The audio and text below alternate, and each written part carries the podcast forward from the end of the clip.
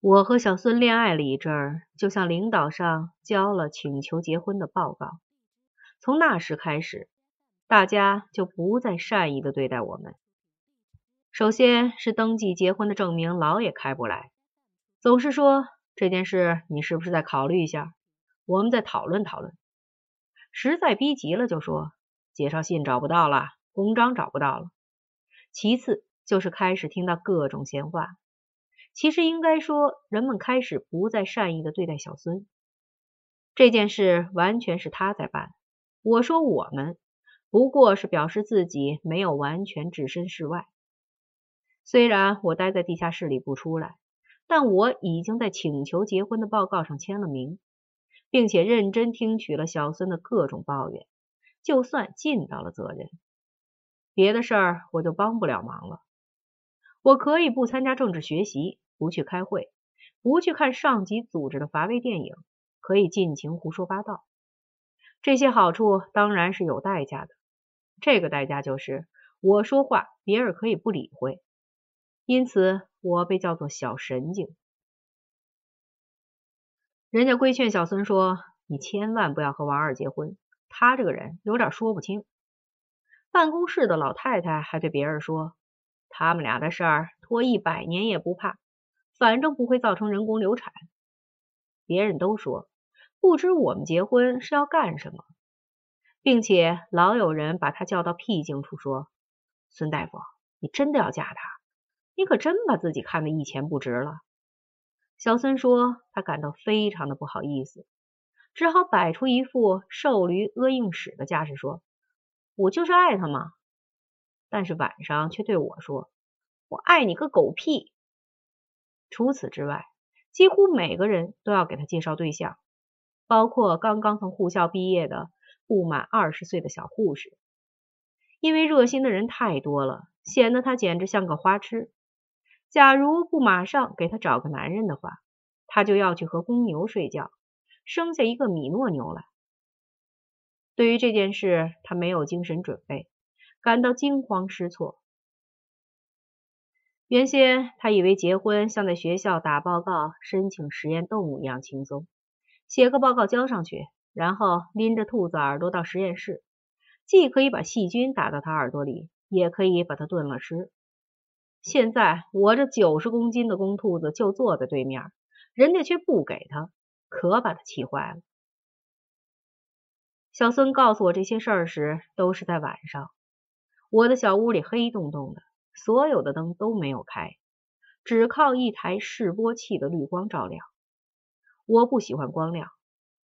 他在屋里走来走去，双手插在上衣口袋里。走了几趟以后，忽然对准我的耳朵大叫一声：“都怪你！”我耸耸肩说：“阳痿还没治好呢，你别先把我耳朵治聋了。你怪我什么？”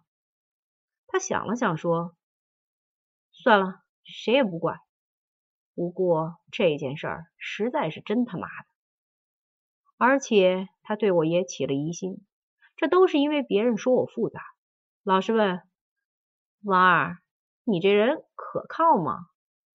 你能肯定自己没有偷过东西，或者趴过你厕所窗户吗？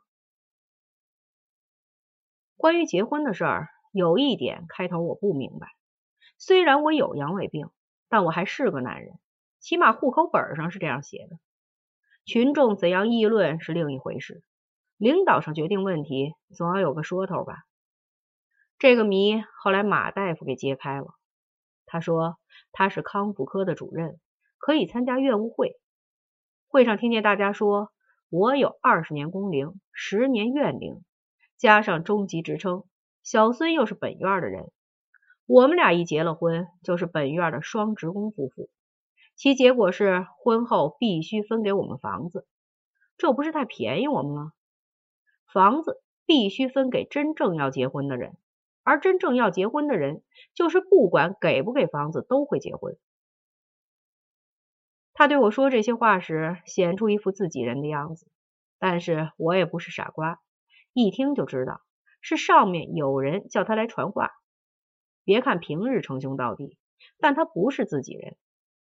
所以，我对马大夫说话用上了对领导说话的口吻。既然我们是为房子结婚，就别分我们房子了。他说那是不可能的事儿，够了条件怎能不分呢？于是我就说那就分我们房子吧。他又说这也不成，你们想要房子就有房子，岂不是太便宜你了？想要房子的不能让他得房子，没想要的倒会得房子，这才符合辩证法。假如批了你们结婚，领导上会落入违反辩证法的困境。唯一的办法就是不批准。我对马大夫说：“其实我们真的不想要房子，您可以把我们俩都绑起来上电刑。假如我们在严刑拷打下说了是要房子，就别批准我们结婚。”他说：“你又来了，到精神科去看看吧。”说完就走了。有关分房子的事，我还有一点补充：我们医院只要分一套房子，全院都要搬家。这是因为院长分到了一间四室一厅搬进去，剩下三室的给科主任，科主任搬进去，两间一套让给主治医师，于类推，一直推到看门的老大爷。因此，很多人的香笼捆上以后就不打开了。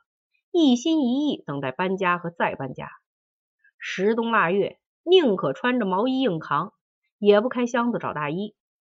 所以，我们医院结了婚的少妇比没结婚的姑娘显得漂亮。冬天在室外只穿一件毛衣，一个个是那么苗条可爱。但是现在，小神经和小孙要从主治医师的层次插进去，打乱搬家的路线，就激起了公愤。那天下了班之后，小孙到我这里来，眼睛都哭红了。原来领导也找他谈了，让他端正态度。他说道：“为房子结婚，我是这样的人吗？王二，我不想和你结婚了，但是我还是要给你治阳痿病。”我对小孙的想法一点也不理解。为房子结婚不是挺光明正大的吗？总比为性交结婚好听多了。但是我没有说这话，只是说那就算了，你也别给我治什么病了，回去睡你的觉吧。他说不行，听你的说法，我倒像个卑鄙小人了。我要陪你坐会儿。我说你爱坐就坐吧。这时候我想起我表哥说过的话：人活在世界上，假如你想要什么就没有什么，这就叫辩证法。所以。假如你真想要什么的话，就别去想了。他说他当年考不上大学，就是因为太想考上大学了。假如早懂了辩证法，就不会遇到这种不幸。我在大学里虽然学过辩证法，回回都是补考才及格的，而且那些任课教师总是这样讲：让你及格，我是昧了良心的，